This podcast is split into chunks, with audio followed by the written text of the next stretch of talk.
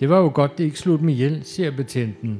Selvom der så ville have været en tåbe mindre holdt styr på i den her by. Hvad ville de have gjort, hvis jeg havde slået mig ihjel? Så var jeg jo blevet nødt til at arrestere den. Nu slipper de med en advarsel. Tirsdag den 25. august besøgte den norskfødte forfatter Kim Leine hovedbiblioteket for at fortælle om sit forfatterskab og arbejdet med sin nye roman Afgrunden. Til slut læser Kim Leine en passage fra romanen og svarer på spørgsmål fra publikum. Litteraturformidler Susan Erdogan fra Københavns Hovedbibliotek introducerer og styrer slagets gang. Og det synes jeg, man gør med fiktion, for hvor selvbiografien jo er indadskuende, så synes jeg, at fiktion er interesseret i den fysiske, materielle verden. Jeg kalder også mig selv materialist, fordi jeg er interesseret i selve det fysiske materie.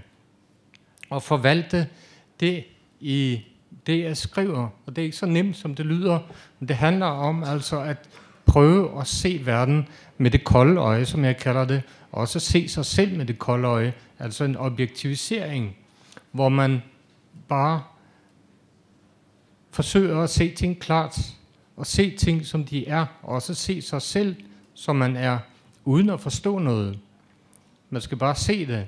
Altså det første skridt i en kognitiv proces, det må være at tage verden ind med sanserne, se og mærke, lugte, føle, og så ikke nødvendigvis forstå det. Det må komme senere, og jeg har så placeret det hos mine læser, så jeg afstår fuldstændig fra at forstå, hvad jeg selv laver. Jeg vil bare se og mærke og lugte og smage. Det er, det, det er meget mit litterære projekt at gøre det. Så, øh, men jeg synes, der er så mange, der tager det elegante spring hen over og se verden og bare direkte til forståelsen, hvor de er så kloge, så kloge, så kloge på alt muligt. Man har ligesom glemt bare at se, hvordan verden egentlig er. Og det synes jeg er meget mere interessant. Så det, det er lidt af mit øh, projekt i hvert fald. Og det synes jeg hænger sammen med fiktion, fordi fiktion interesserer sig for det her, for at se verden, og bolde sig i verden, og rejse rundt og være alle mulige steder, og så være 200 år tilbage i tiden, men også måske 30.000 år fremad i tiden, og øh, være inde i forskellige bevidstheder og så videre. Uh, og det kan fiktion jo i højere grad end selvbiografien, som kun kan være et sted, et meget lille indlukket sted. Uh, ikke sådan at forstå, at jeg aldrig ville skrive noget selvbiografisk. Det, det, det kan godt være, at jeg ville det, men ikke lige nu. Galak, øhm, som jeg ikke lige har fået med i dag, fordi jeg fik min bog i en bærepose med min, min kone cyklede ud til mig med den.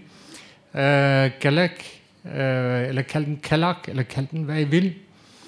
Øhm, det var så det, jeg blev kaldt i Grønland, da jeg kom derop i 1989, hvor jeg rejste op, ligesom 100 eller tusinder, sikkert millioner af andre mennesker, der er rejst ud til en tidligere koloni med det projekt for øje og skifte identitet.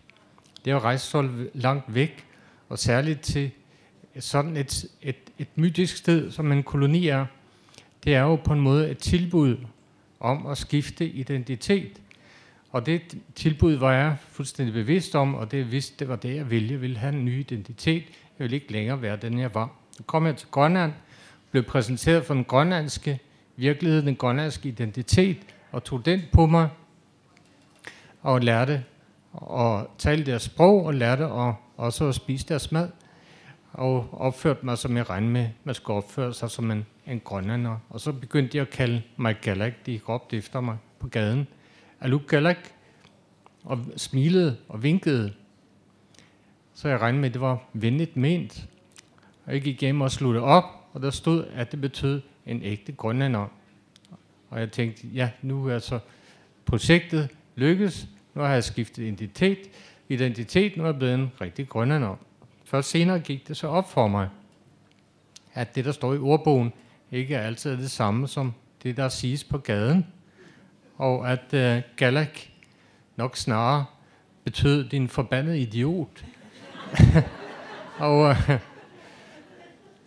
det var så det. Det var den identitet, jeg fik af grønlænderne. Så ta- tak for det. Øh, men det passer sådan set meget bedre med min selvfølelse og mit selvbillede at være en, en kæmpe idiot.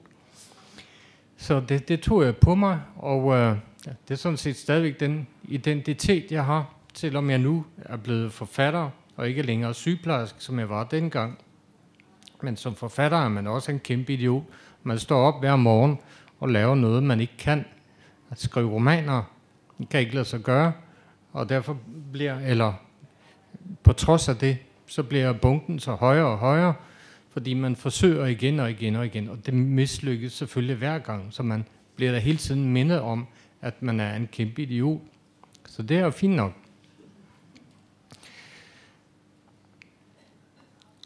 Det her, det er meget det her identitetsprojekt, som er rejsen til Grønland var, det handler om min første bog, Galak, om også min opvækst som Jehovas vidne.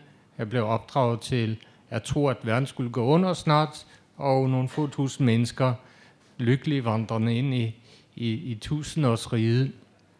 Jeg var altid bange for, at Jehova skulle komme og slå mig ihjel. Og jeg var sikker på, at lige så snart han påbegyndte Harmageddon, så ville han finde ud af, hvor jeg opholdt mig, og så komme og slå mig ihjel. Så jeg gik og holdt øje med himlen, og der var tordenbyer på vej, eller sådan noget, som kunne varsle, at øh, Harmageddon begyndte. Samtidig så forkyndte jeg det gode budskab for fjeldbønderne deroppe i min hjembygd i Norge, om at I skal alle sammen dø, medmindre I melder jer ind i vores menighed. Og det var, det var budskabet, det var noget, jeg troede fuldt og fast på, ligesom alle andre Jehovas vidner, de tror fuldt og fast og ærligt på det. Øh, problemet var jo så bare, at jeg selv skulle dø, fordi jeg ikke var god nok. Og det var nok noget, jeg havde fået en overbevisning om, øh, fordi øh, min far i sin tid var blevet udstødt fra øh, menigheden. Han var kommet dertil i øh, 50'erne, havde grundlagt den her menighed af Jehovas vidner. Han var missionær fra Danmark for Jehovas vidner. Havde åbnet en frisørforretning og fået af mig og blevet gift og øh, fundet ud af, at han var bøsse. Og det var en uheldig kronologi, der det jo så ødelagde alt det andet med tilbagevirkende kraft. Og det endte med, at han blev udstødt af sin egen menighed og returneret til København og forsvandt ud af mit liv. Alt det her vidste jeg jo ikke noget om. Uh, det, min far var bare væk. Jeg var skilsmissebarn, og det var helt enestående i, i bygden. Og det bidrog nok til, at jeg følte mig ret anderledes. Og også følte, at jeg ikke rigtig passede ind i systemet. Og hverken passede ind på den ene eller den anden side. Og også mente, at når Habageddon kom, så ville jeg blive slået ihjel. Så det endte med, at jeg stak af hjemmefra. Jeg vandrede ud af bygden en sommernat i 1977 og endte i København om aftenen af forskellige stadier øh, med øh, 5 kroner på lommen, som jeg købte en pølse for. Den kostede 4,5 ind på hovedbanegården og vandrede så ud i byen med en seddel på lommen, hvor der stod Gammel Kalbarnerivej 50. Og jeg gik så rundt fra dør til dør, som jeg har gjort tidligere som Jehovas vidner, som Jehovas vidne. Ikke for at udbrede det gode budskab, men for at sammenligne navn på sedlen med navn på hushjørnerne. Og efter seks timer passede de to sammen. Jeg gik ned til nummer 50, op til fjerde sal og bankede på døren. Og der stod min far og sagde, Når der er du. Han havde hele tiden forudset, hvor jeg var på vej, og det havde min mor også, de havde stået i kontakt med hinanden hele dagen. Det var en kæmpe skuffelse. Jeg regnede med, at jeg havde været en slags det mystiske X, der var forsvundet fra jordens overflade, for så at dukke op et helt andet sted. Men så slog jeg mig ned hos min far, og det var altså i slutningen af 70'erne, øh, med alt det, der skete der dengang, øh, tre i øjenfaldende kulturer, der støttede sammen på en måde. Et kæmpe kultursammenstød i sig selv, som København var dengang, mellem discofolket og punkerfolket og de gamle, lettere afdankede hippier. Til, og til den vir- virkelighed kom jeg så dumpende fra en lille bygd i, Grøn, i, i, i Norge, og indkapslet i den en lille menighed af Jehovas vidner, kommer til en millionby, hvor murene stadigvæk står og, og drysser støv efter det store brag i 1968. Dumper også ned øh, til måske ikke Danmarks første kvindefestival, det var vel i 75 gået ud fra, men en af de første. Og øh, som den uskyldighed, jeg har, er, altså kommer jeg så vandrende ind til, til Danmarks første kvindefestival, ser foran mig cirka 30.000 nøgne kvinder. Øh, altså, det var jo et kæmpe chok selvfølgelig, det var også helt utroligt fantastisk.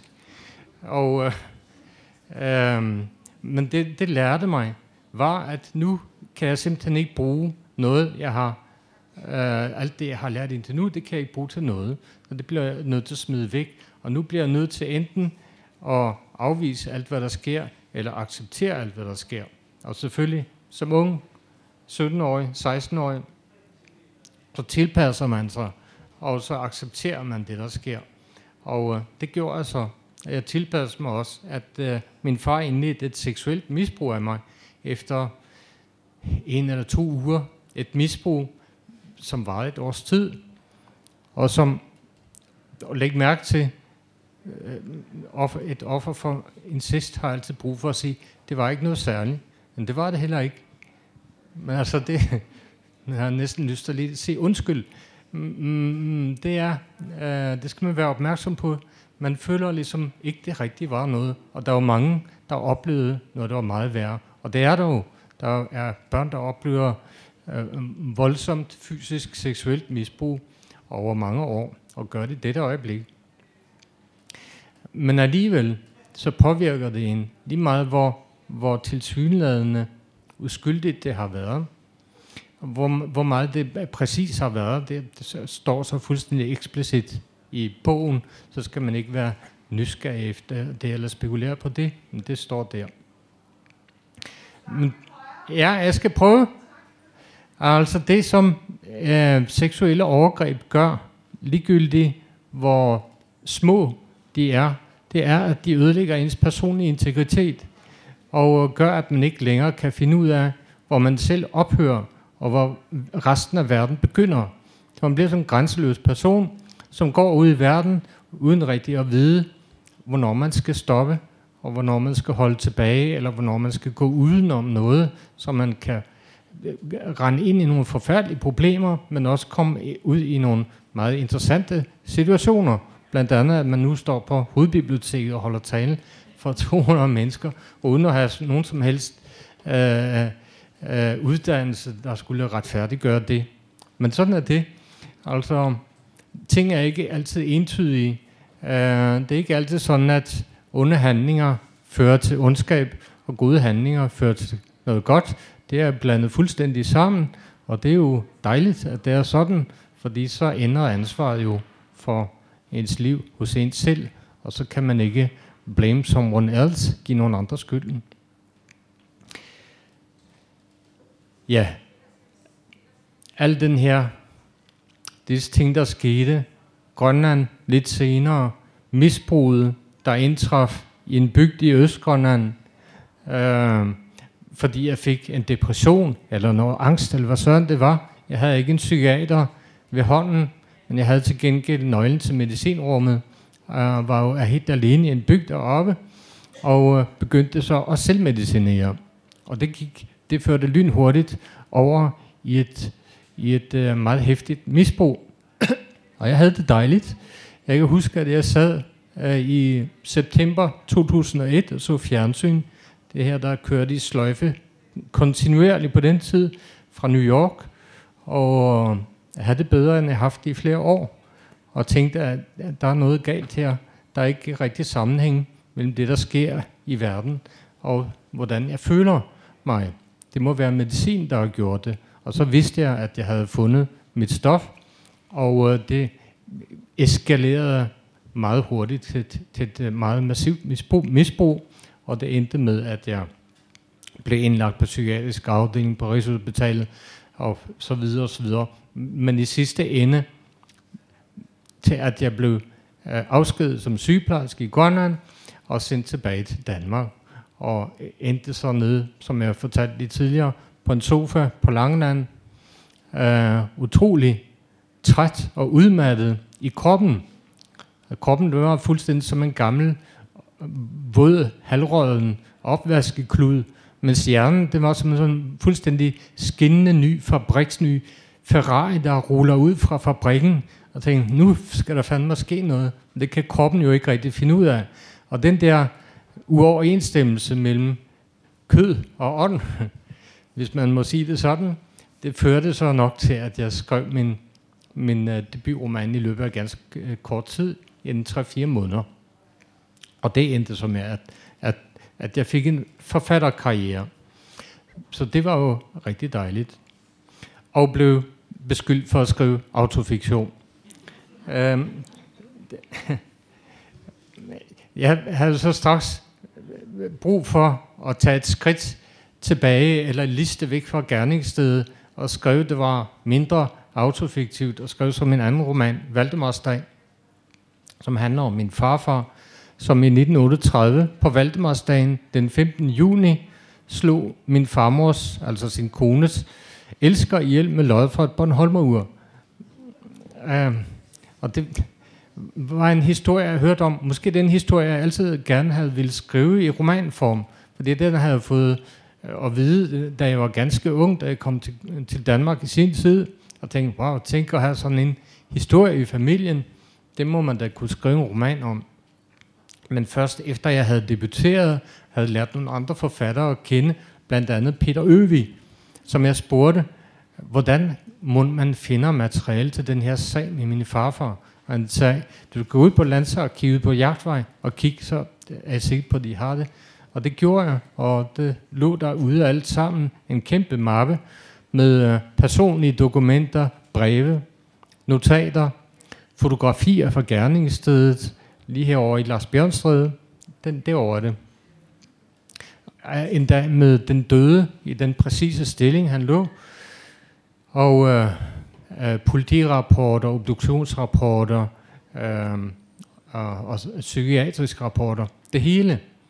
Alt, hvad man som forfatter øh, kunne drømme om. Det vil sige, det er ret besværligt som forfatter at vide en masse specifikt. For jo mere specifik viden man har, desto sværere er det at skrive en løgnhistorie selvfølgelig, eller en roman. Og det, det var første gang, jeg oplevede det, uoverensstemmelsen mellem viden og historiefortælling. Man har to størrelser siden på skuldrene. På den ene har man magisteren, på den anden har man magikeren. Og det er sådan set magikeren, der skal gå i gang med at fortælle historien, men øh, lidt så snart magisteren begynder at sige, det der, det passer ikke, det er ikke helt præcis, jamen så bliver magikeren usikker på sig selv, og kan ikke finde ud af at fortælle sin historie. Så man skal prøve at lade mag- mag- magisteren gå sig en tur, eller tage sig en lur, eller hvad han nu kan gøre. Og sådan at, at magikeren kan få fortalt sin historie. Men magisteren er fuldstændig lige så vigtig og uundværlig som, som øh, magikeren, men han skal komme tilbage efter og så rette de fejl til, der uundværligt vil være. Sådan er det, jeg skriver efterhånden, og det gør jeg meget bevidst. Jeg skriver bogen først, og så laver jeg researchen bagefter. Det gjorde jeg med profeterne i Evighedsfjorden, og det har jeg gjort med nye her, afgrunden. Uh, men øh, med Valdemarsdag, der gjorde det sådan den anden vej, og havde store vanskeligheder med det, på grund af det. Øh, uh, Valdemarsdag er selvfølgelig også et opgør med de mandlige dæmoner i familien, hvor jeg jeg så er en, og min farfar og min far og så videre og så videre. Igen, ikke for at forklare noget, men for at se det tydeligt. Hvad er det for noget, der sker? Hvor kommer den her vrede fra? Og hvor kommer den her manglende evne til at tilpasse sig øh, den moderne verden fra? Og hvor kommer den fra? Hos Morten Falk, han er jo sådan set den første repræsentant for den moderne mand, som jeg ser det, som heller ikke kan tilpasse sig. Det er jo noget, der interesserer mig, og som sikkert går som en rød tråd gennem mit forfatterskab. Den moderne mands vrede og fortvivlelse. Det synes jeg er interessant. Hvorfor figurerer mænd i alle de forkerte statistikker? Hvorfor lever de betydeligt kortere end, end kvinder, og hvorfor ødelægger de sig selv på alle verdens måder. Det synes jeg er spændende. Efter Valdemarsdag havde jeg brug for at tage skridtet helt væk fra det selvbiografiske og fra den der zone, fam, familiezone, og skrev som min tredje bog, Dunu. Dune betyder bagside og ryg, og det betyder Østgrønland. Selvfølgelig de mere selvbevidste Vestgrønlanders betegnelse for dem på bagsiden, dem i Østgrønland. Det var der, jeg boede i 10 år. Jeg boede på Vestkysten i cirka 5 år. Man lærte virkelig Østkysten meget godt at kende. Boede i små bygder derude, var stationssygeplejerske og havde en konsultation, hvor til folk kom og henvendte sig med alverdens bekymringer og klager og sygdomme, eller bare for at snakke i al almindelighed, plus at man havde vagten døgnet rundt, syv dage om ugen. Så det var sådan et sted, hvor man, man var på hele tiden, og kunne ikke rejse væk i 7-8 timer, 7-8 måneder hvert år. Der var man låst fast i den der lille setting, som sådan en bygd var, som tager cirka en halv time at gå tværs igennem, og havde det egentlig dejligt med det, når man først landede med helikopteren, og blev spyttet ud på landingsbanen og vandrede ned til bygden og kom hjem. Så hvis man nu skal være her i 8 måneder, kan ikke komme væk. Og så slapper man af, når man er afskåret fra alle muligheder. Men der boede jeg i 10 år, og øh, fik jeg en masse erfaringer derfra med en sygeplejerskes arbejde. Modtog blandt andet 25 børn under ret primitive forhold. Jeg har aldrig modtaget børn før. Jeg har aldrig set børn blive født før. For jeg så blev sparket ud i det.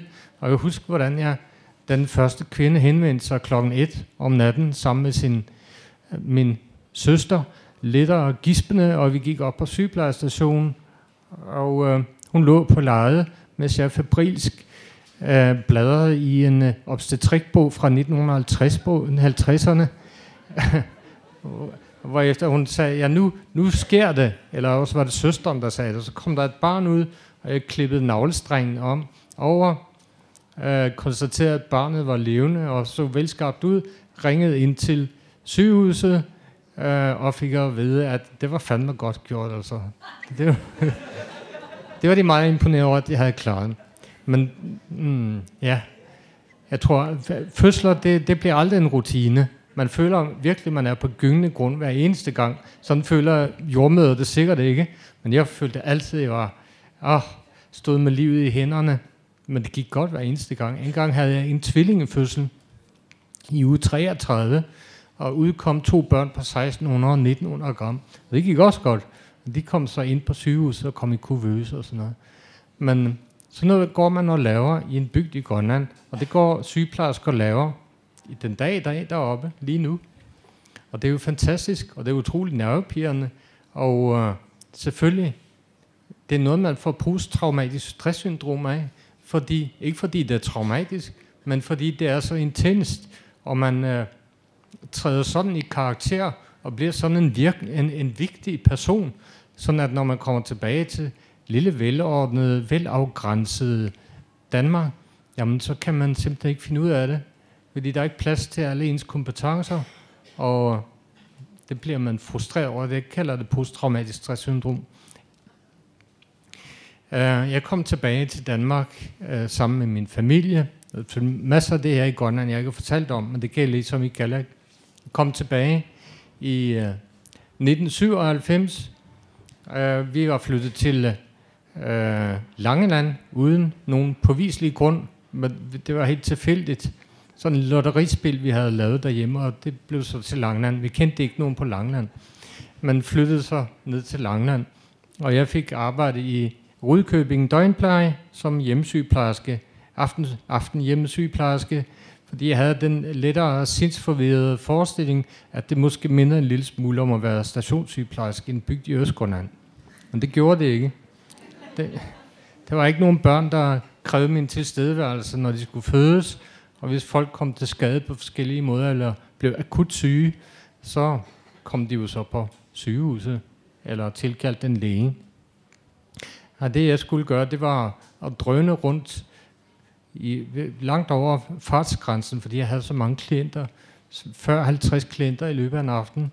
Altså en mørke landevej, ofte bare grusvej, og, og, og bremse øh, uden for en eller anden ældre beboers hus, som sad mutters alene inde i mørke, og ventede på, at jeg skulle komme løbende ind og smide en lysrød pille i, i halsen på vedkommende. Eller tage en mad ud af køleskabet, der var blevet smurt 8, 8 timer senere, og tage den film af, der var trukket hen over, og stille den frem til vedkommende. Eller trække en støttestrømpe af, som vedkommende ikke kunne få af. Den slags ting, der er uhyre vigtige, hvis man ikke kan selv, men som det er ydmygende, både for klienten og for sygeplejersken, at skulle lave i den setting. Um, fordi det udstiller klientens totalt manglende socialt netværk, og øh, det virker også meningsløst for en sygeplejerske at skulle gøre det. Man ville også hellere sætte sig ned og snakke lidt med vedkommende, men det havde jeg ikke tid til, fordi jeg havde 40 andre lysrøde piller, der skulle smides ned i 40 andre vend, vend, ventende halse. Så det, det var en forfærdelig stress, og det var frustrerende, virkede fremmedgørende. Og jeg vil sige fremmedgørelse, som det er en kliché, men det er altså virkelig noget, man mærker, når man kommer tilbage fra Grønland til Danmark. Uh, man føler, at man bare er et lille led i den lange kæde, og man føler ikke, der er direkte aktion mellem sig selv og resten af verden. Og det virker fremmedgørende. Så jeg gik og sang den gamle grønlænder sang om, øh, åh, hvor var det dog vidunderligt deroppe, og hvor var det meningsfuldt, og hvor er det meningsløst hernede, og alt det der. Og det blev min kone træt af. Så det endte med, at hun sagde, så tag dog den telefon. Og så ved man, hvad klokken er slagen, når man er Grønlands far. Øh, betyder at ringe til direktoratet og spørge, om de ikke har en stilling til dig. Og jeg stod sådan diagonalt hen gennem stuen og greb telefonen og ringede op og havde straks et, en ny stilling i et bygd op ved Diskobugten. Og så begyndte jeg at pendle til Grønland. Og det er ret langt at pendle. Nogle gange tager det en hel uge at komme frem, men begynder en Boeing 747, eller hvor stor den nu er, og ender på en lille bitte raslende hundeslede. Og øh, gennemgår så et antal øh, andre niveauer for at komme derhen. Og de to verdener, Danmark og, og en lille bygd i Grønland, de er så forskellige, så de kan ikke være inde i ens hoved på én gang. Og så er man jo nødt til at vælge, vil man være i Grønland, eller vil man være i Danmark? Og jeg valgte så Grønland, så jeg var i Grønland hele tiden, også når jeg var i Danmark. Man blev også mere og mere frustreret over en følelse af splittelse, for når jeg var i Grønland, så ville jeg jo hellere være sammen med mine børn selvfølgelig. Jeg følte, at jeg svigtede dem. Men når jeg ringede til mine børn, kunne jeg mærke, hvordan de nærmest fysisk gled bort fra mig, og hellere ville tilbage og, og lave det, de nu havde lavet, inden far ringede. Og det var smertefuldt at mærke det. Især hvis man ved, at man selv er skyld i det. Og øh, jeg vidste ikke, hvad jeg skulle gøre ved det. Og derfor gjorde det, jeg altid har gjort, når jeg ikke vidste, hvad jeg skulle gøre, nemlig overlade det til tiden og sige, tiden, altså, tiden finder nok på noget. Og det gør tiden også. Tiden finder altid på noget, men det er ikke altid, det lige falder i ens smag. Men, det, men jeg fortsatte så at, at, at, at pendle nogle år, og endte i den her bygd i Østgrønland. Og det var der, hvor tiden fandt på noget, og der var der, hvor jeg fik et slags mentalt sammenbrud, øh, depression eller angst, eller hvad det nu var, som førte til mit misbrug og så var ringen sluttet. Um, det er sådan set lidt erfaringsgrundlaget for min tredje bog, Dunu, som jeg var ved at fortælle om. Men selvfølgelig først og fremmest det, som en sygeplejerske laver i sådan en bygd. Jesper hedder han i, i bogen, og mange griner, når jeg siger, at det er, det er, det er en fiktion. Men det er en fiktion. Og Jesper er ikke mig. Jeg deler bare en masse erfaringer med Jesper. Jeg ved, hvad han laver. Jeg ved, hvilke konflikter han kommer ud for osv. Men selvfølgelig, trådene tilbage til det selvbiografiske er jo tydelige, fordi den første bog, Galak, foreligger. Og sådan er det med mit forfatterskab. Lige meget hvad jeg skriver, lige meget om jeg skriver en totalt syret science fiction roman, så vil folk stadig påpege, at det nok er sådan en skjult selvbiografi. Og det, det er fint nok, det har jeg ikke noget mod, det er noget, jeg må, så må bare bruge på en konstruktiv måde. Du nu begyndte egentlig som en novellesamling. Øh, jeg læste en, en, en samling historier, eller fortællinger, der hed Fortællinger fra Kolyma af Varlam Shalamov. Er der nogen, der kender ham? Russisk forfatter. Han øh, sad i Sibirlejren i 19 år, var den første, der skrev om det, men den sidste, der blev publiceret, desværre efter hans død. Men skrev så nogle fantastiske fortællinger, der hed Fortællinger fra Kolyma. Og da jeg læste dem, så var det som om, jeg, jeg på en måde mødte mig selv, uden sammenligning i øvrigt, men altså, det foregår i Sibirien og ekstremt brutalt. Det er ikke i nærheden af noget, jeg har oplevet. Men den her uoverensstemmelse, jeg opdagede i hans stil, mellem det, der beskrives, og stilen, hvormed det beskrives. Øh, meget dramatiske, ubehagelige, blodige ting, som normalt vil vække stærke følelser, og også vække et stærkt sprog, der skal beskrive det. Her bliver det beskrevet i et fuldstændig køligt, nærmest koldt, nøgternt sprog. Og det er jo det, jeg kunne se.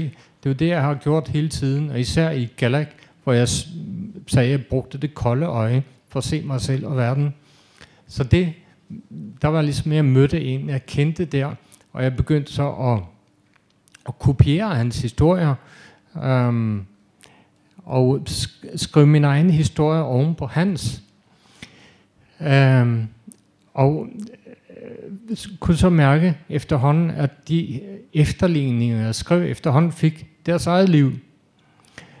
Og øh, nok ville kunne blive en novellesamling, tænkte jeg. Jeg skrev videre på det, og efterhånden blev det så til en roman, fordi personerne rottede sig sammen og fandt ud af, at de heller ville være personer i en roman, fordi det nok er lidt mere glamourøst end at være i en novellesamling.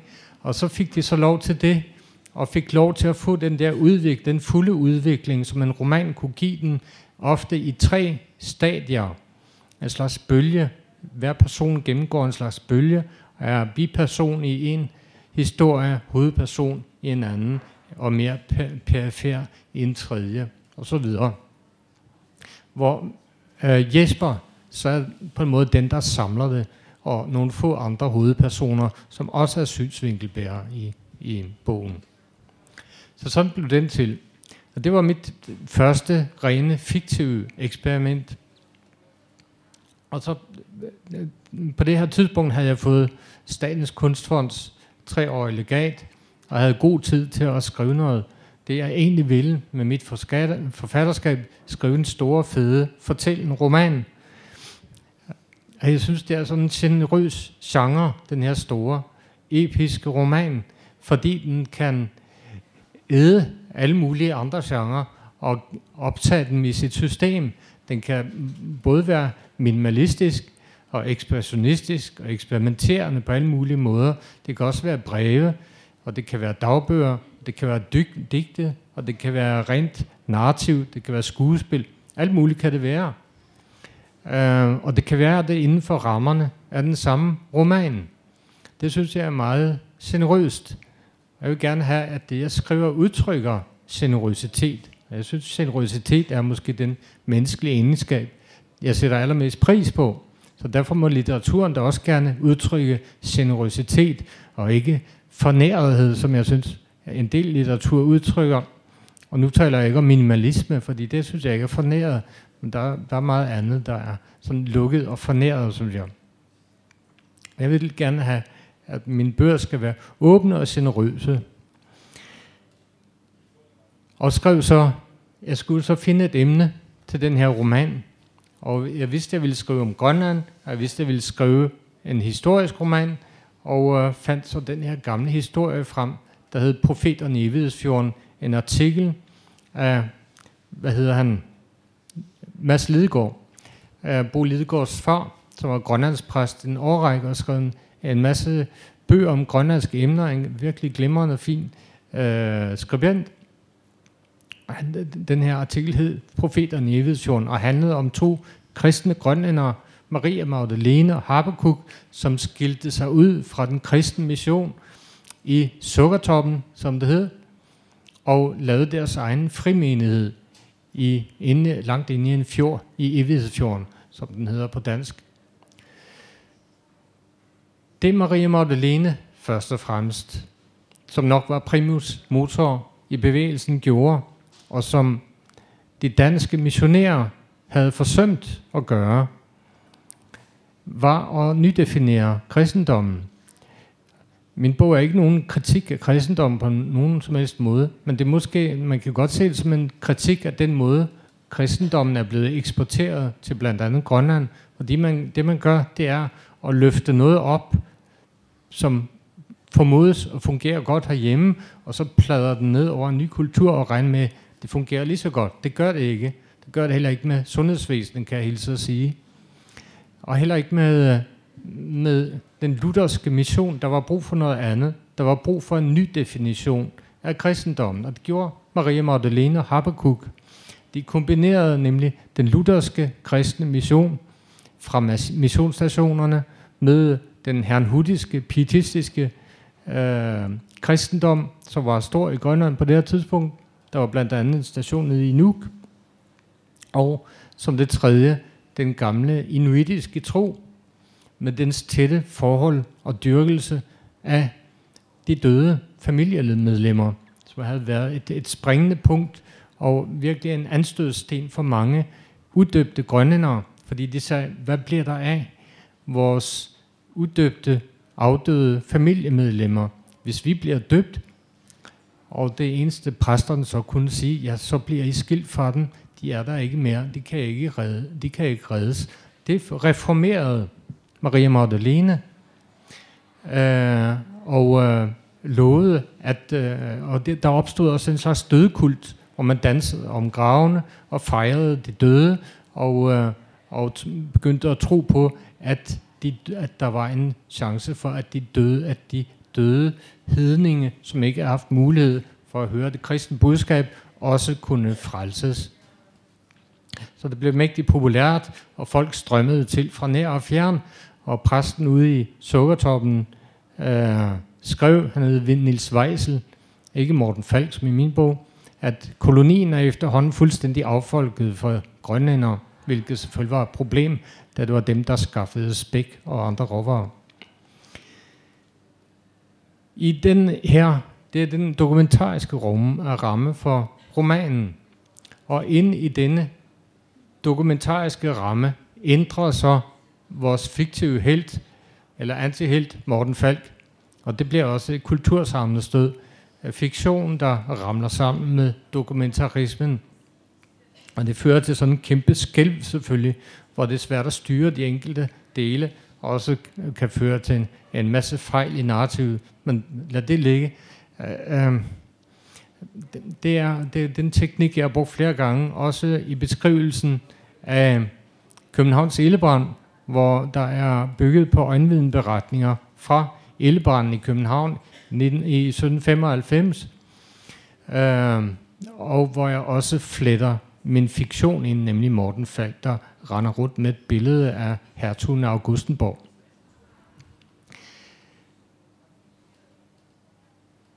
Ja, det var lidt om øh, profeterne. Jeg ved ikke, om der skal være nogle spørgsmål til sidst.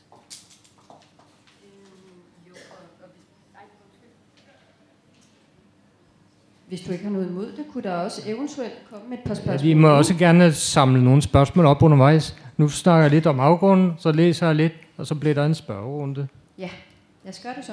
Ja, men hvis der er noget, der presser sig på, skal I bare række hånden op, så tager vi det. Så løber jeg rundt mellem jer.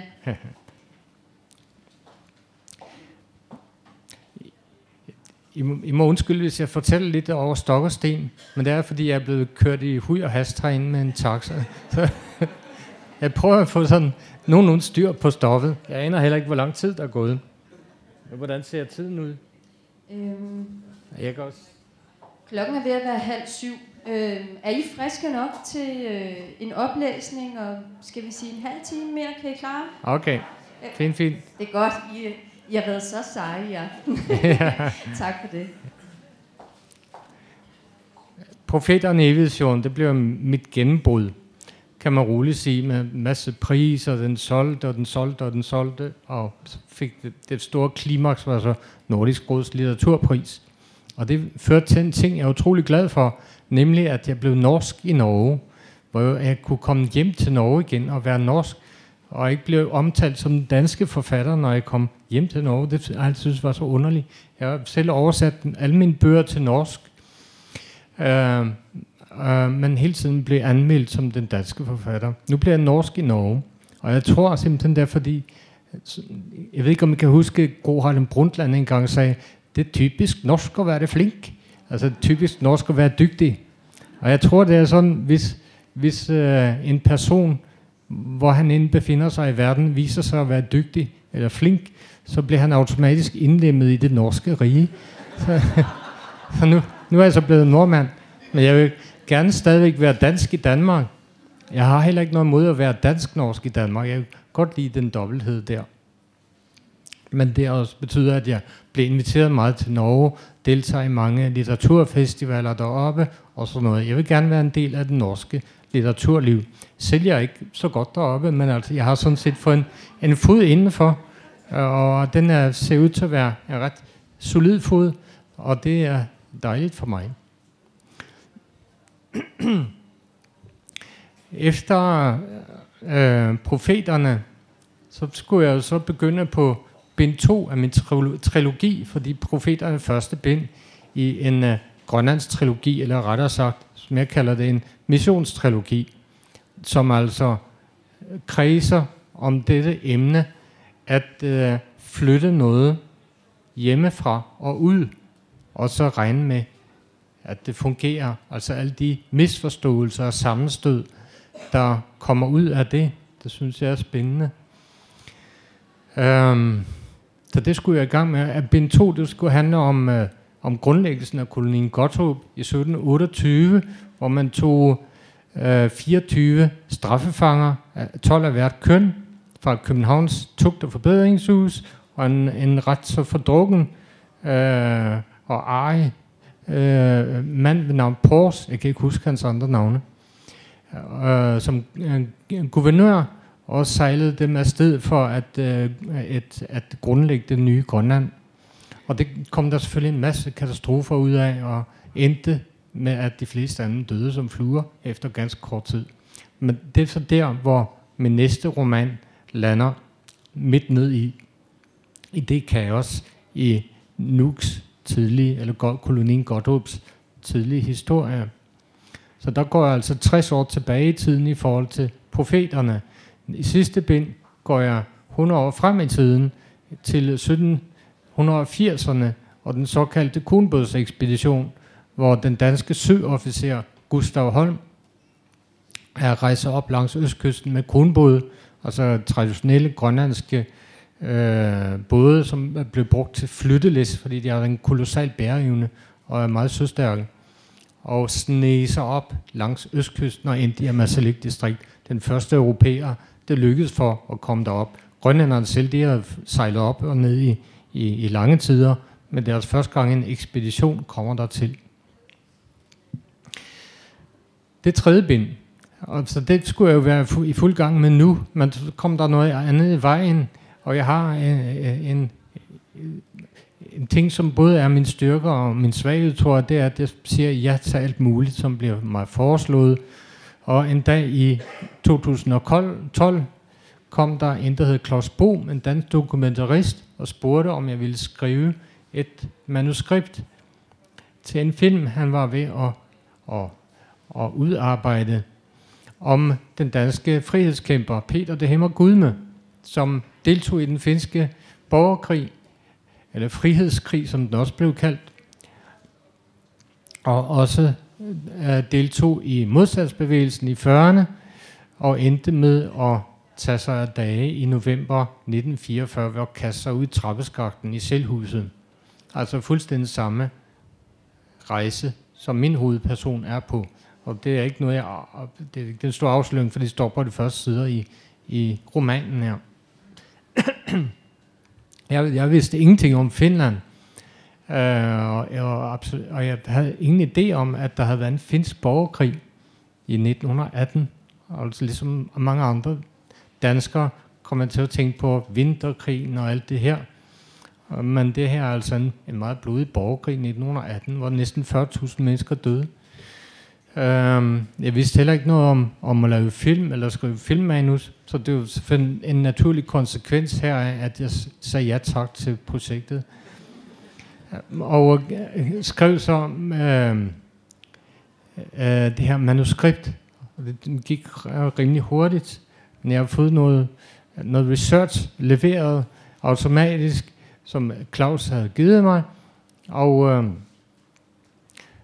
og blev så interesseret i stoffet, og fik så også en relation til det. Fik altså en relation til Finland, og kom til Finland en gang, og for første gang, jeg har aldrig været derop før, kom der op, og øh, i det hele taget fik sådan en relation til stoffet, at jeg gerne ville skrive en roman om, der gik så i gang med det, og tænkte, nu skal jeg skrive en kort roman, hvor ideen er, at man skriver noget, der er bredt og et stort panorama, historisk panorama i en lille ramme. Og den modsætning synes jeg var interessant. Men der gik noget galt under, undervejs, fordi nu er den blevet den ind på 600 sider. Men det er jo så et udtryk for, hvordan jeg arbejder. Jeg arbejder længe med tingene.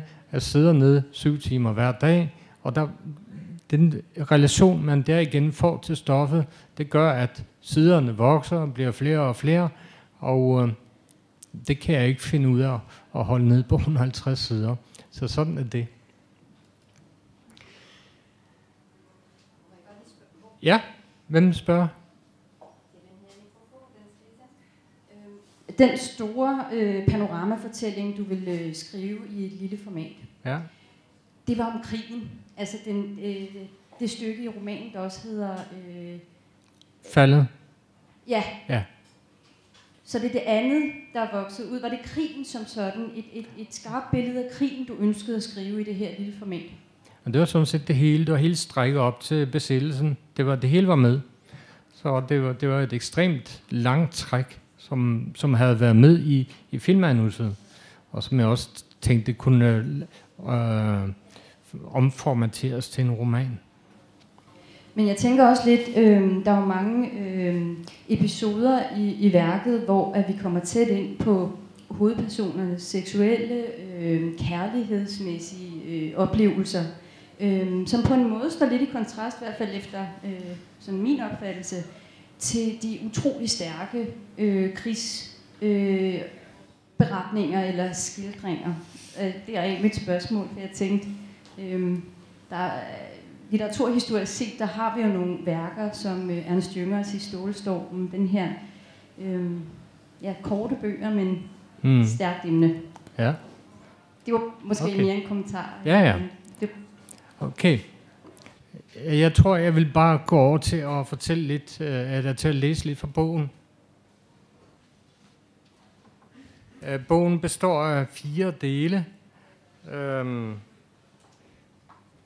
den første hedder Faldet, og øh, ideen er, det er jo så krigen i, i, i Finland, det er krigsoplevelsen.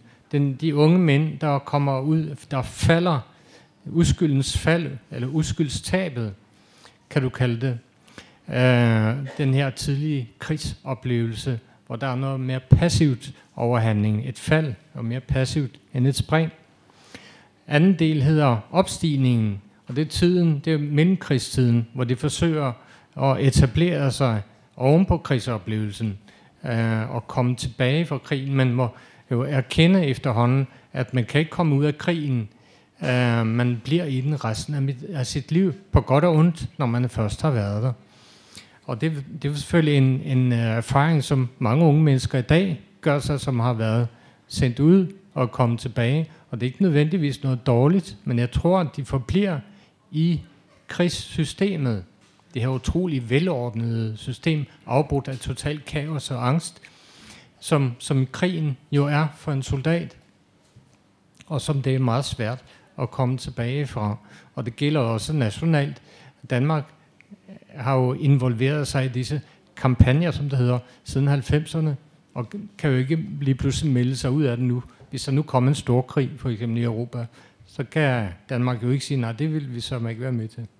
Så det, det er nok hovederfaringen, som øh, bogen kommer med. Tredje del hedder Springet og foregår under besættelsen, og det er så den mod, de modne mænds spring ud i krigsoplevelsen igen, hvor det tænker, nu skal vi gøre det ordentligt, skal vi gøre det med åbne øjne, og øh, ikke som da vi var unge. Og fjerde del kalder jeg krigens poesibog, og der er vi sådan tilbage i Finland igen, fra et eller andet diffust, en, en mere diffus synsvinkel.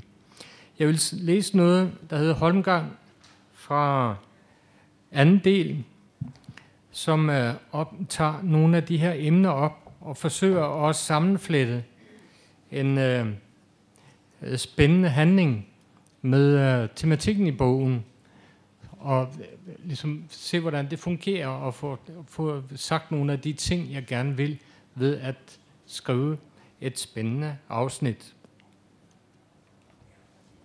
Jeg skal se, om jeg kan den her... Den står helt fast.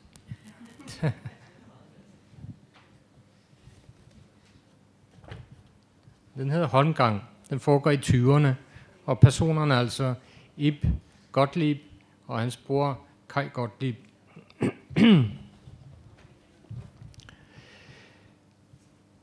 Kai kommer vandrende ned ad strøget. Ib går ned ad Købmagergade, og ved Storkespringvandet smelter de sammen og spacerer over mod Christiansborg. Det er april måned. Vejret er fugtigt, og det blæser.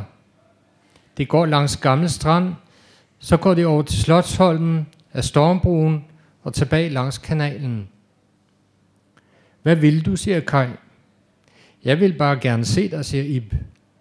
Er der noget, du gerne vil snakke om? Nej, vi kan vel bare gå lidt. All right. De kommer forbi Højbro Plads. De stopper foran rytterstatuen, stadig ude ved kanalen, og står og kigger på vandet. Hvordan er det så, siger Ib. Hvordan er hvad? At være gift selvfølgelig. Det er godt at være gift. Tillykke med den lille. Hvad er det, I kalder ham? Tage. Jeg kommer og besøger jer en dag. Du er altid velkommen. Ib står lænet mod gelænderet. Hans lyse hår hænger ned i panden på ham, og han redder det bagud med fingrene. Han skæver til Kai, så kommer han til at grine. Hvad er det, der er så morsomt? Åh, oh, det er det hele, du ved. Det er svært ikke at finde det hele en smule komisk, ikke? Jo. Jeg har lyst til at svømme, siger Ib. Nu? Men Ib er allerede ved at skrælle tøjet af, løsner slipset, hiver skjorten op over hovedet, net under trøjen, spænder bæltet op og lader bukserne falde, hinker på et ben og, og trækker strømperne af.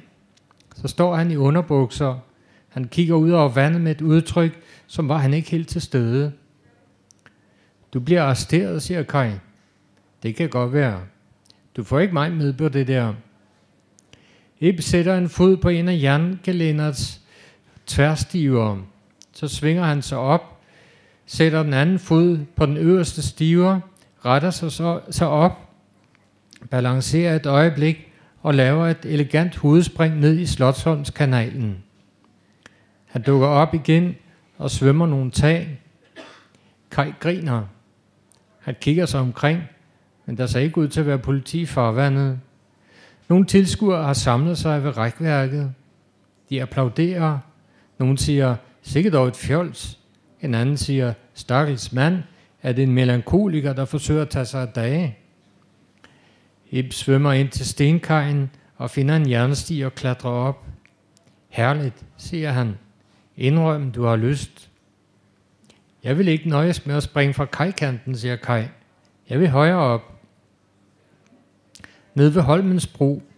Ib er stadig nøgen på nær underbukserne. Han bærer tøjet i favnen, tager, tager tøjet af og springer fra gelænderet midt på broen. Vandet er vinterkoldt. Han mærker, at han hurtigt bliver stiv og klatrer op igen. Smukt, siger Ib. Det kan jeg godt trumfe. På vej mod Knibbelsbro klatrer han op på det brede jerngelænder og står tøver lidt, smilende, men også nølende, og Kai kan se, at han føler sig usikker. De har ikke haft deres udspringsdueller, siden de var store drenge, og i mellemtiden er de begge to blevet korpulente med tyngdepunkter er stedet opad for at lejre sig i øverste halvdel af kroppen. Ib sætter fra og springer på hovedet. En gruppe tilskuere er fulgt med. De jubler og pifter. Et par unge fyre tager også tøjet af og springer på hovedet. Kai kravler op på brunens gelænder. Han balancerer hen ad det og ændrer så pavillonbygningen midt på broen. Men han kommer ikke særlig højt op, og han må springe akavet ud fra pavillonens væg og lander med fødderne først. Langebro, siger Ib, den er højere. De tager tøjet på og går derover og besigtiger broen. Ib kravler først op. Han balancerer hen ad jerngelænderet, der stiger op mod broens pavillon i en hængende bue. Da gelænderet bliver stejlere, må han kravle på alle fire og holde fast i kanten af gelænderet. Kai står og kigger op på ham. Han kan se, at broren pruster og stønner af anstrengelse, og håber ikke, han får et ildbefindende. Så retter han sig op og står på den skrå kant, men kan ikke rette sig helt op, lader sig blot falde langsomt fremad, krumperet i faldet, men lander på hovedet med en klodset plasken. Du vinder, siger Kai. Fandens, siger Ib. Man kan ellers godt komme helt op på den pavillon. Der må være et fald på mindst 10 meter. Men der er for glat, og jeg er ikke så akrobatisk, som jeg plejede at være. Kai ved godt, det er dumt, men det er umuligt at modstå udfordringen fra broens lange stigende bue op mod pavillonen. Han følger den med øjnene, ser sig selv ændre bygningen og klatre op på taget af den og foretage det perfekte udspring. Der har desuden igen samlet sig tilskuere, og de kigger forventningsfuldt på ham. Gør det, siger Ib. Du kan jo ikke lade være. Han slår sig sgu ihjel, er der en, der siger. En eller anden burde kalde på politiet. Hvad er det egentlig, de er ude på bevise her? Du er nødt til at gøre det, siger Ib. Jeg kan se det på dig, lille bror. Hvad har du at miste? Ikke noget, siger han. Så, nu er 101 ude, siger nogen. Der kommer vores kære ordensmagt. Kai kan se panserbassen nærme sig. Han gestikulerer og siger et eller andet, men inden han når helt hen, svinger kejser op. Han rejser sig, balancerer, nøgne fodsåler mod koldt jern, armene ud som kontravægte, og han begynder at gå, og han er allerede, han er allerede oppe i højden, og der bliver hæppet på ham fra publikum, og Ib følger ham ned på broen og råber instruktioner op til ham. Hvis du kan mærke, du falder, så lad dig falde mod vandsiden. Ja, jeg er ikke helt idiot, siger han og kravler videre. Han bøjer sig ned og klatrer opad på alle fire, finder støtte for fødderne i jernnavlerne, der stikker op, hiver sig opad skridt for skridt. Han kigger sig over skulderen og ser den stadig større folkemængde stå med hovederne bøjet tilbage. Deriblandt politimanden, der nu tager sin fløjte og pifter i den. Så svinger også han sig op og begynder at kravle op ad gelænderet. Kai kan se på hans bevægelser, at han må være ret ung, og han sætter farten op for at holde afstand, mister fodfæstet et par gange og slår knæet mod hjernet, banner og haler sig videre op. Nu er han oppe ved pavillonens væg. Han famler lidt langs muren. Det er et kritisk punkt, overgangen mellem det skrå gelænder og den lodrette væg, og han er svært ved at sætte af med fødderne på det glatte jern. Han kaster et hurtigt blik bagud og ser betjenten komme nærmere, målrettet kravlen på alle fire, overraskende adræt for en panserbasse, måske fordi han har bedre fat med sine støvler, og fordi han er i bedre form end Kai. Hold, siger betjenten. Hold selv, siger Kai. Betjentens hjelm sidder skævt, men han har ikke frie hænder til at rette på den. Kai ser det ikke. men han hører plasket i det hjelmen ryger i vandet, og publikums sarkastiske jubel. Kai presser foden ind i en fuge i væggen og favner hushjørnet med armene og begynder at klatre. Den manøvre, der ville have faldet ham let for 15 år siden, men nu mærker han, hvordan hans kropsvægt tynger ham ned, så fodsålerne er ved at blive vredet ud af deres støttepunkter, og han må hale sig op ved hænderne. Han kommer næsten ingen vegne. Han får manøvreret sig lidt til højre, hvor et vindue i det samme bliver slået åbent i pavillonens væg, og han får et glimt af et ansigt, der kigger ud på ham derindefra. Tak, stønner han, og sætter en fod i vindueskarmen, og får derfra halet sig helt op til pavillonens tagskæg. Han hænger og svinger lidt. Med den ene fod på vinduesrammen, den anden søgende efter et støttepunkt højere oppe, og begge hænder oppe over kanten af taget, hvor han har fået fat i en ubestemmelig indadbøjet kant, som man håber er solid nok til at bære hans vægt. Flere gange forsøger han at tvinge sig, svinge sig op, men må sætte foden på vinduesrammen igen. Han kigger sig igen tilbage og ser betjenten stå og se op på ham rundt om hjørnet. Det ser ikke ud til, at han har tænkt sig at klatre efter ham. Kai synes, det ser ud som om han smiler. Lad nu være med at falde ned, siger betjenten. Jeg skal forsøge, stønner han.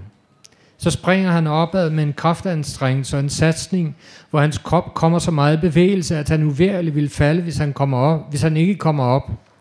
Men han får det meste af overkroppen op over kanten, og kan derfra let hale sig helt op. Han ligger lidt og hiver efter vejret. Neden under ham bryder jublen løs. Han rejser sig op, bange for at gå i stå, og stiller sig ud på kanten og kigger ned, nu helt rolig, en velkendt situation med vandet lige under sig, ventende. Vandet er sort, og der er enkelte skumtoppe. Det ser ikke ligefrem fristende ud. Hvad er det egentlig, der har fået mig herop, tænker han. Jo, jeg ville undersøge noget. Men hvad? Spring, Kai. Det er Ib. Kom nu, korporal Gottlieb, du kan jo godt. Vinden gennemhuller hans stemme. Han kan se mængden af tilskuere nede på broen. De læner sig ud over kanten. Men Ib er på vej ned til kanten på Sjællandssiden. Han vinker, og kan se, at politimanden er ved at klatre ned, og han, og han ved, at hvis han skal nå at slippe væk fra en arrestation, skal han skynde sig at springe. Spring! Så spring dog! Ib bevæger sig langs med kajkanten. Kaj står helt ude på kanten. Han bøjer tæerne over kanten af taget, mærker den skarpe fals mod tolledene. Han retter armene ud for at holde balancen i vindstødene. Nok springe, ikke falde. Hvor langt må der ned? 10, måske 12 meter. En betydelig højde at springe fra. Endnu længere at falde. Og før eller siden bliver springet til et fald. Det er ikke til at undgå. Hvis du ikke springer nu, går jeg hjem. Men han springer ikke. Han står på kanten af Langbros pavillon og tænker springet igennem, og dermed springer han 100 gange, inden han virkelig springer. Han folder armene ud, han mærker, hvordan vinden får ham til at sveje, men han er i perfekt balance, i mere balance, end han har været i mange år, og han kigger ned, og han ser tilskueren, der står og kigger op, med hænderne skyggende for øjnene, og han ser betjenten, der nu er kravlet ned og går og kigger efter sin hjelm. Spring, råber Ib. Spring, spring, spring, råber tilskuerne. Hvor længe var et spring, tænker han. Hvornår ophører det med at være et spring og bliver til et fald? Han springer, nu springer han. Han svigter i knæene, fødderne fjeder, strækker sig, armene peger fremad, de former en kile for at vand skal glide til side ved sammenstødet.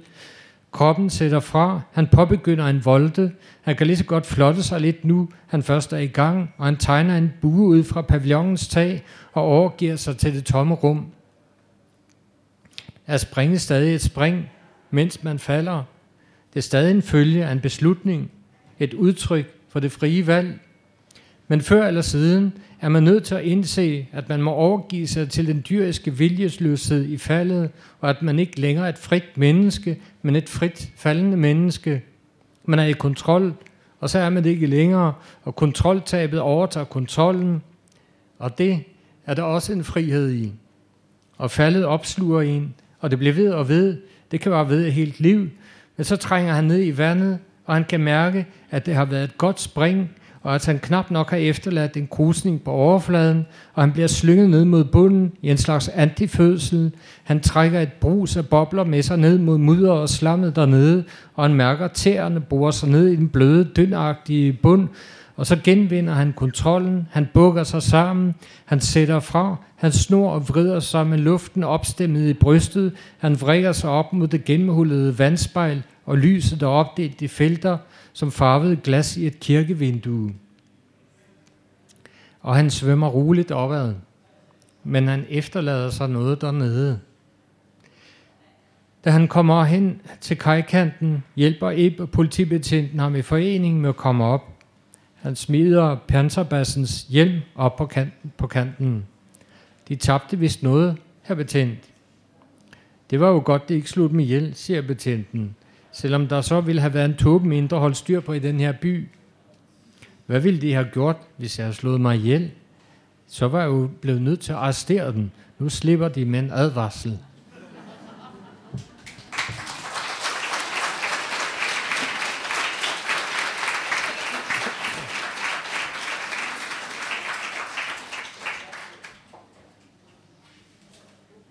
Så er det vist blevet tid til nogle spørgsmål. Hvis der er nogen, der vil driste, tage, driste sig til det første.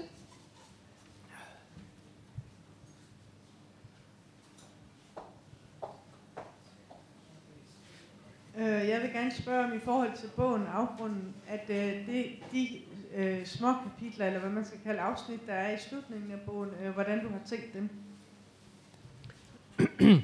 det øh, er jo Ibs notater. Øhm, på et tidspunkt, der ligger, uh, ligger han jo meget på hospitalet på grund af sit dårlige hjerte. Kai kommer og besøger ham nogle gange, og på et tidspunkt har han en bunke manuskripter, hvis du kan huske det, som han vil give ham, og Kai læser, det siger Krins på Sibo, havde begyndt at skrive digte.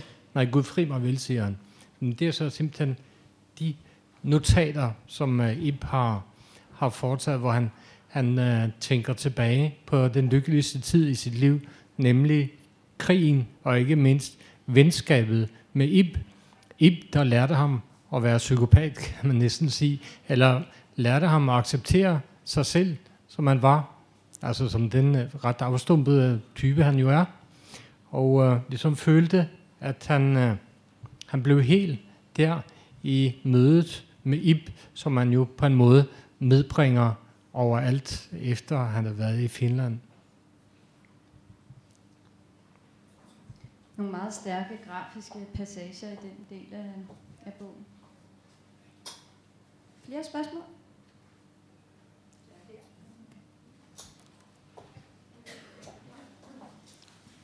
Øh, jeg vil gerne spørge, øh, der er en person, der hedder Melek Tavus. Ja. Den set, der, du tabte mig fuldstændig det stykke. Øh, helt væk. Ja. Kan du øh, prøve at uddybe en lille smule? at der er nogle spring i romanen. Også da I rejser til øh, New York, det er også et spring. Men øh, Melik Tavis, det er så øh, Kaj, der rejser til Mellemøsten og øh, rider gennem ørken på kamelryg, og så kommer til den her oase, hvor de har en slags øh, en guddom, der hedder Melik Tavus, som også er deres leder. Så det er bare den her halvsurrealistiske øh, opfattelse af hans rejse fremkaldt af feber og varme og træthed og udmattelse, men også fordi han er klar til det på en måde, tror jeg. Han har brug for at komme så langt væk fra sin hverdag som muligt til noget, der er endnu mere vanvittigt end, end det liv, som man jo ikke kan finde ud af derhjemme.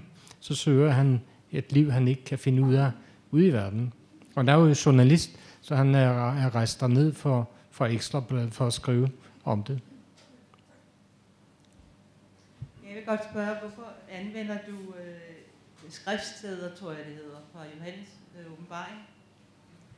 Ja, nu har jeg, jo, jeg har haft de her øh, skriftsteder ekoene hen over hele min barndom, fordi øh, Jehovas vidner, øh, de, de er utrolig skriftkyndige, men på en sådan lidt maskinel måde, fordi de, de læser jo ikke rigtig Bibelen indad.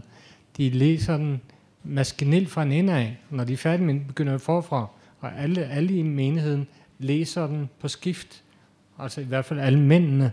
Man skal op på talestolen, skal man læse lidt af det, og så skal man øh, give en udlægning af teksten, som er så efter den opskrift, der er fastlagt. Ikke? Så man kommer igen Bibelen, og øh, alt, alt muligt i Bibelen, det skaber ekoeffekt i min bevidsthed, når jeg læser det andre steder. Så derfor kan jeg godt lide at bruge det som litterært virkemiddel.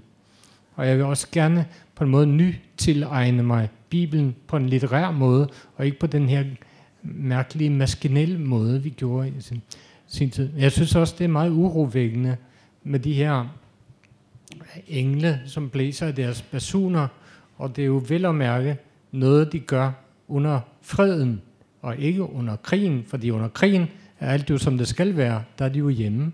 Mens det er under freden, at dommedag kommer nærmere, og hvor de ikke kan tilpasse sig. Så det er der, dommedagsbasunerne hører til.